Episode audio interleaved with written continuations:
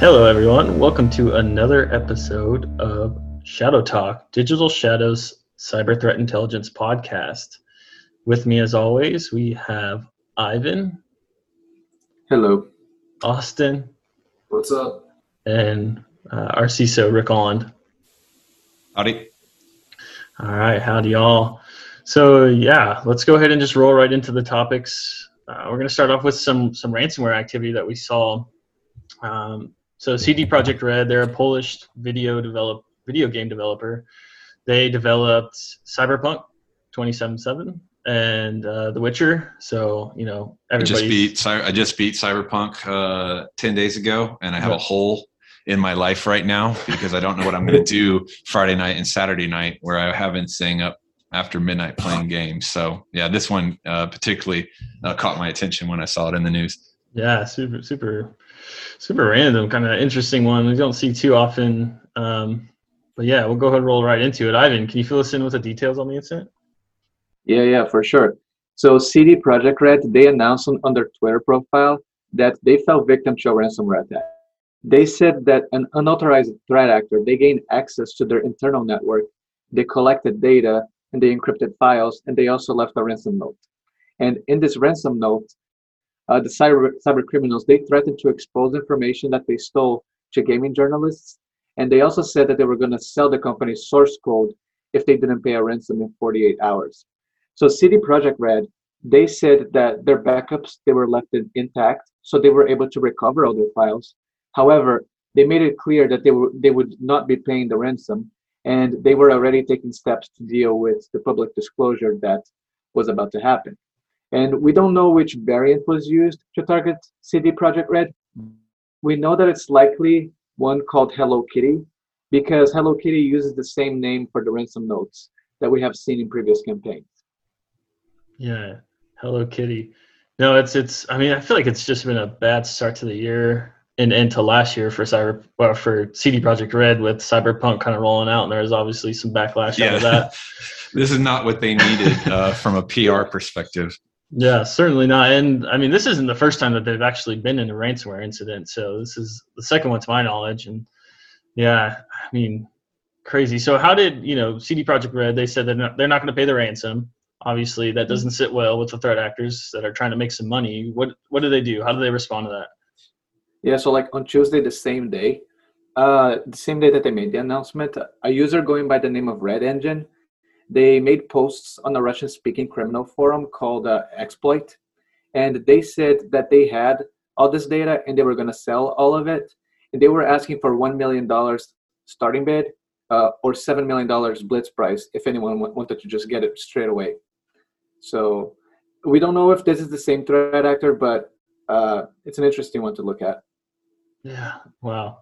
Seven million dollars just to pay outright, or you know, go through the auction. It kind of like reminds me of you know like the the pay for it now option that you have in uh, like eBay back in the day. Like yeah, it's it's just interesting to see. It's kind of like you know we see ransomware operators that have their own data leak sites. So maybe like Hello Kitty, like you said, we were really not sure on the variant that was used here, but maybe the smaller ransomware teams might go to this option of like, well, we don't have like a de- dedicated data leak site let's just go ahead and put this on on a you know a forum and go ahead and sell it mm-hmm. that way. So I mean, it's kind of interesting to to see that this double extortion tactic doesn't necessarily have to be only on you know a data leak site.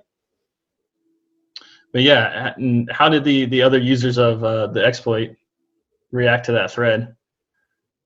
Yeah, so there was like a lot of skepticism from other users because this was like a fresh account, zero posts, zero reputation so we, we really don't know much about the legitimacy of the user.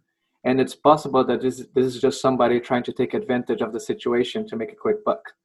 Uh, so the auction has been closed since. And what's interesting is that this user, they said that they received an offer outside of the forum, uh, which satisfied their demands. So we don't really know who bought that, but they have sold the data to somebody apparently. Interesting. Yeah, that's a it's going to be good to just kind of follow along and see what comes about in regards to this to see if the data actually you know ends up somewhere else. Is, is, is anybody else playing Cyberpunk besides me? I played the whole thing uh, like when it came out uh, with all the bugs and stuff. Yeah, it's a good game. Yeah, Ivan was able to get to it uh, a little bit before you there, Rick. He was uh, a little quicker on it, although. Yeah. Yeah. Because I, I, had my time off. oh, there you go. Yeah, I mean it's a good way to spend spend the holidays. How many how many hours did you put into it, Ivan? Probably like fifty hours. Something. like I did that. 100 and 130. It's a very yeah. short game. It's much shorter than Witcher Three. Um, I just hope, selfish me, uh, hopes that you know all of their response activity and stuff like that doesn't delay DLC because I have, like I oh, said, I had this hole in my heart. Now I don't know what I'm going to do, and I hope they come out with a DLC on the equivalent of Hearts of Stone for all all the Witcher Witcher three people out there who know that game. Um, that DLC was really really good. Yeah, there were some some updates that were included in a lot of the the information that was taken, like you know things that hadn't quite been released yet, or things that were on the on set to be released. So yeah, they said it was uh, Rogue Rogue AI that did it, and their net runners couldn't stop it. So um, they they got to get some upgrades. There you go. Good little cyberpunk reference there. All right, cool. Yeah. So staying with ransomware, let's go ahead and uh, talk about Ziggy. So Ziggy ransomware decided to go ahead and throw in the towel. Why did why did they quit, Ivan? Why did uh, Ziggy give it? Yeah, so the, admin, the, the admin for Ziggy, they, they told security researchers uh, during an interview that the Ziggy ransomware was created to help the admin generate money because the admin was from a third world country. And they claimed that they felt guilty about the operations. And they saw the recent uh, law enforcement operations happening with Emotet and Netwalker. And that convinced them to shut down their operations for good. Yeah, wow. So, I mean, do you think like law enforcement activity, it, it seems to be working like, from your perspective? I, I think this is like the the best outcome of all that law enforcement, you know, making it very well known all the operations that uh, took place with uh, Emotet um, and the NetWalker ransomware variant. So um, it's kind of interesting. Do you think any other ransomware teams might, you know, close up shop in response to that? Yeah, I think that's an interesting question. Uh, law enforcement shutting down NetWalker and uh, charging its developers, that sent a big statement to the ransomware community because now they know that there may be consequences for their actions. And some groups, maybe they're going to say, you know, we've made enough money. Maybe it's time to call it quits while we are ahead, you know. So it's definitely possible that we could see some other ransomware groups taking the same approach. Yeah, I, and I think it's it's more of these kind of smaller ransomware teams. I think in the in the article there too, there was mention of a Phoenix ransomware um, that's shut down their operations last week, and they mentioned that the the Ziggy operator actually knew was friends with the Phoenix uh, ransomware operators as well. So I think it's kind of these smaller ransomware uh, boutiques, so to speak, just kind of giving up shop. They're getting kind of nervous with this law enforcement activity, which is good. Which is really what you know you hope to see in kind of thwarting this ransomware uh, attack or this ransomware trends that we're seeing right now got to do something right? And so it's nice to kind of see even like even the smaller ones but i don't necessarily think this would have an impact on some of your larger groups. What do you think? Mm-hmm. yeah I mean, I don't think the larger groups are going to be heavily affected by it because they have way too many affiliates and way too many operators that they're likely can keep their operation going. Even if one person goes down they can still keep going. Uh, but they have to pay attention to these small small groups because they start small and then they start making money and then they get a lot of more affiliates and their operations grow bigger and bigger. So the more the more reliable they become the more likely it is that the victims are going to pay the ransom. Uh, so the threat is really the same and we really have to be uh, cautious to not only the big groups but also the smaller ones because all of them could play uh, play a big role in the threat landscape. Yeah absolutely. Yeah that's a really good point so we'll go ahead and just kind of pivot away from from ransomware for a second. I know everyone's favorite top, topic, but there was some activity that occurred in Florida, the good old city of Oldsmar. So here to talk us through that, we're going to go to Austin. Austin, what happened down in Florida?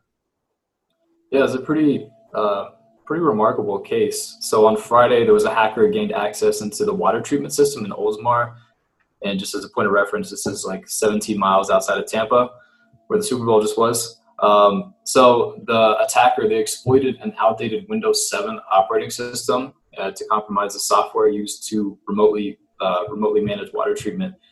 And after you know they've done some digging so far, they think that they access TeamViewer. This is a remote access software to, to gain the unauthorized access. So once inside, they try to increase the levels of sodium hydroxide in the city's water supply. And uh, for a brief moment, they actually managed to increase the, the levels to more than 100 times normal levels, which is very alarming, could be very dangerous. And so one of the water treatment plant operators, he noticed that his mouse cursor was moving strangely on his screen. At first he dismissed it as you know like someone just remoting in it maybe. But then a little later the cursor was clicking through the water treatment plant controls uh, so this guy you know was alarmed he took action and he reduced the levels back to normal uh, reduced the sodium hydroxide levels back to normal fortunately the, the public was never in danger so they say um, because there's fail safes in place so if they you know if they did go unnoticed uh, these fail-safes would trigger alarms and warn uh, the operators of these unusually high levels of sodium hydroxide. Yeah, it's definitely one to. I mean, it's scary in some ways. I we talk about ransomware, we talk about these, you know, incidents that impact these large corporations, and I feel like we've almost come become so desensitized to, like, we'll, we'll see like another oh another million dollar ransomware attack, like, what you know, it's just kind of par for the course at this point, but something like this, it kind of hits home just a little bit to remind us that it, this, you know, these there's cyber incidents that could have an impact. And in this case, like you mentioned, the fail safes that were in place. So, but uh, I mean, it's scary to think that you know, what if those fail safes, you know, failed too, you know, and right. potentially it, it would have taken, I think they said like two or three days before it actually even made it to the the water supply. So, plenty of time there to identify the the issue. But again, it kind of just you know drives home that fact that uh, these things are out there. It could happen. Uh, I mean, what you know, what do you think is kind of like the implications of an attack like this? Uh, I mean, I, th- I, think for one, it brings some much needed awareness to cyber vulnerabilities that can be exploited at critical critical infrastructure sites. Um, so I was doing some research, and water treatment and sewage plants water sewage I'm sorry, water treatment and sewage plants can be some of the most uh, vulnerable critical infrastructure targets in the U.S. And this uh, this recently has been a result of budget cuts and remote work scenarios because of COVID. Um, so some of these municipal water treatment plants they only have a single IT person, and I mean I think they've already you know reporting this up the chain of command. It's definitely a national security threat, and federal law enforcement's already gotten involved. So it'll be interesting to see what they find out. Yeah, I'm sure the more they dig into this, the more details are going to come out uh, regarding it. And I, I, also noticed too that, or in the reporting, that the TeamViewer um, software they, they actually weren't using it anymore. It was just a, a legacy software that um, yeah. they weren't actually using it, uh, and that they just hadn't removed uh, from the system. So I mean, it, it, just goes back to kind of the security practices that we preach. Uh, Rick, did you have Absolutely. anything? Any thoughts on that? Yeah, I have a lot of thoughts on this one. uh, one, one is disclaimer. Like, there's a lot of talking heads that suddenly became water treatment plant experts and ICS experts in the past week. I would go to places like Dragos, uh, my uh, Rob Lee's company, my co-chair for this NCTI summit. That's like my go-to place. And Sergio, who runs the Intel team, uh, there, um, they know that space really, really well.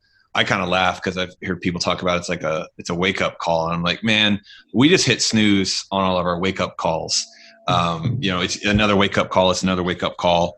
In, although, ironically, at some point, Leon Panetta um, has a famous cyber Pearl Harbor or infamous cyber Pearl Harbor line, and you know, one day we're going to actually have something like that, and it won't be hyperbolic. Uh, we're not there yet. This one's interesting because it's got you know, we don't know what the attribution is. There's some stuff, you know, it's Thursday afternoon, you know, going around right now. We'll see what comes up on Friday. Uh, I don't want to, I don't want to talk about attribution on that, that sort of stuff, but you know, we've seen stuff like this happen in Israel in the past.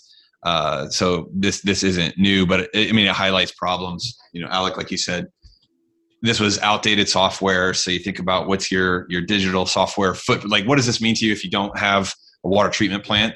like just a regular listener in a regular enterprise, so to speak, like what's your software inventory? What is your out of date software that you don't need anymore? This talks about it's about attack surface, right? Um, how are you restricting remote administration of your tools? um, especially in the COVID world. You know, like Austin was mentioning there. So even though this is you know ICS water treatment focus, there's there's real lessons that apply to to everyone that's defending networks because the challenges they have in those environments are not that dissimilar for some of the challenges that we see in, in other enterprises. They have their own unique angle, but attack surface management is, is, is a universal problem for everyone. Yeah, absolutely. I, I think it just goes back to complacency too. Like you never think you're a target until you're a target. And so, you know, potentially the, the city of Oldsmar, they probably never really thought that their water treatment facility would be in this sort of incident. And so again, it's just like you can never be too careful. You can never be too safe. So yeah, so our final topic is going to be on some activity from a security researcher who was awarded a pretty big bug bounty reward, a total of 130,000 US dollars. So what he was able to to do actually kind of rings some bells with the SolarWinds incident. Um, not that you know everybody's tired of talking about SolarWinds. Figure we we could still bring it in, but this is a little bit different. Uh, the researcher was able to go ahead and impact about 35 tech firms through a supply chain attack. So Austin, can you speak to us a little bit on on how these supply chain attack worked, or, or what the vulnerability he was able to uh, identify? Yeah, so uh, this guy, he's a bug bounty hunter, Alex Birsan, and he was he was working with uh, somebody else. Um, so what he started doing, he was started typo squatting the valid internal package names to get into company networks, and then he he gained remote code execution, and then he was basically able to demonstrate how attackers can add backdoors during these builds. And so so since some of these companies, um, third-party vendors, for example, to Apple, Microsoft, some of the companies that he was doing the bug bounty for, they'll download and use public code repositories to run code that anyone has access to. And none of the package hosting services can guarantee that the code um, that the, any user's upload is free of malware. And so he, you know, like you said, he, he gained a, I think the, it was like on average $30,000 for each bug bounty um, and Apple, Microsoft, Shopify, Netflix, Yelp, and Uber were just a few of the companies that he went after um, that he found this vulnerability within. Yeah, and I, I, mean, just thinking of like the potential second order, third order effects of these supply chain attacks, like you gain a, a foothold into, you know, just as example, using Microsoft or Apple, like the potential is kind of you know endless there you know, obviously they have sophisticated security teams. They probably identify some activity, but potentially they, you know, couldn't. Um, so yeah, Austin. So so why do you think these supply chain attacks are, are really so effective? And I mean, they're difficult to defend against. Even like the best security teams are vulnerable. I mean, we see what's resulted out of uh, the SolarWinds incident, and really, I mean, it's kind of hard to say that any victim of that SolarWinds incident was, you know, not uh, up to their security standards. Like, I mean, why why is this just so hard? Yeah, I think um, like as you were comparing it to SolarWinds, just the, the bigger picture here is that if a vendor that you work with is compromised and you work with them, your your business can be just as much at risk. Um, and you know, if you're you're dependent on a third party vendor, uh, to keep operations running smoothly, this could in turn affect your operations. Um, so that's just uh, that's that's why they're so effective. It's it's so wide. It's so can be so um, widespread, especially if you have a large number of, of vendors that you work with. Yeah, and I think it's it kind of reminds me of the move when we saw ransomware teams go to targeting MSPs because you have a single point of entry, but then you have multiple victims that you can kind of branch out on. And so this single you know you gain access to this single point and then you are able to then pivot into multiple victims. I mean it's it makes sense why it's such an attractive uh, attack method. It's such a, a used method that we've seen continually. We're going to see this again. There's going to be another solar winds incident. There's going to be another large you know s- supply chain attack. It's just so hard to defend against because you see a lot of Monday morning Monday morning quarterbacking on, you know, why didn't you do blah blah blah. Going back to Target and Fazio Mechanical, which was uh, not the exact same type of supply chain attack. Um, but even here at Digital Shadows, we have a lot of vendors, and just keeping track of them require, you know, we have a team dedicated uh, to do that within the security group is a lot of work. And then as you scale up your organization, right, large companies that grow by M and A right? They've picked up other companies, and so every company they do, they bring all of their their supply chain with them. It's just a really challenging thing, and we've seen here an uptick in rigor, um, uh, depth, and breadth of questions coming in from customers. You know, inquiring about how we you know try to minimize supply chain uh, risks here at Digital Shadows. Um, but yeah, this is a big pain point. I did have an interesting media request today that came in and and was asking the question if if we thought that or the question was should inter- in, should enterprises slow down their patching efforts because of supply chain attacks like solar winds. And the way i framed the, response there is like no because solar winds in particular is like you know a high impact low likelihood right? Those are not everyday attacks. If you slow down your patching because you're worried about patch tuesday this week and the microsoft patches being trojaned you're then opening yourself up to maybe ransomware and that's how ransomware gets you. So you gotta you gotta look at your, your your threat model. So don't give up on on on applying the patches and trying to reduce your attack surface. Goes back to the team viewer com- conversation right? Like yeah. run the latest versions of your software. You know try to do as much due diligence and monitoring of these key tools in your stack like SolarWinds uh, Nagios or you know whatever the, the, the solution is out here. But yeah every all the defenders out there listen you have my empathy because this is a tough uh, this is a tough task and no yeah. easy button despite no. what some vendor marketing might say no easy button. No no easy solution whatsoever. I know we said it so many times that uh, defenders have to get it get it right every time and then the, the criminals or your threat actors have to get it right just once. So something that's so true that uh, you know we're very much aware of here. So cool. I think that wraps up most of the topics that we had for the week just so, some few plugs that we published to Digital Shadows site, uh, some blogs that we put out. So, um, you know, some we, we talk a lot of bad things about these cyber criminal groups, and they tend to get no love. But there is a new Valentine's Day blog that we put out uh, regarding just some some trends that we're seeing in regards to uh, dating apps and um, you know some nice Valentine's Day themed research into the cyber landscape. And additionally, we put out a nice exposed credential solution guide on how to prevent account takeover. So if you're interested in that, the links will be in the show notes. Uh, pretty pretty interesting week. Thanks for sitting here speaking with me, Ivan, Austin, Rick. Any last comments? Happy President's Day. Happy Valentine's Day. Yeah. Oh yeah, Monday's a holiday. I forgot. That's right. That's well, maybe not for everybody, uh, but for Digital Shadows US, it is. So that'll be nice. Yeah, nice long weekend to you know take a little break. So yeah, all right. Thanks again, everyone. If you'd like to reach out to me and talk threat intelligence, always happy to to reach out via Twitter. My handle is at Alec A6. Feel free to shoot me a message. Um, if not, then we'll talk to you in a few weeks' time. Everyone stay safe and we'll talk soon.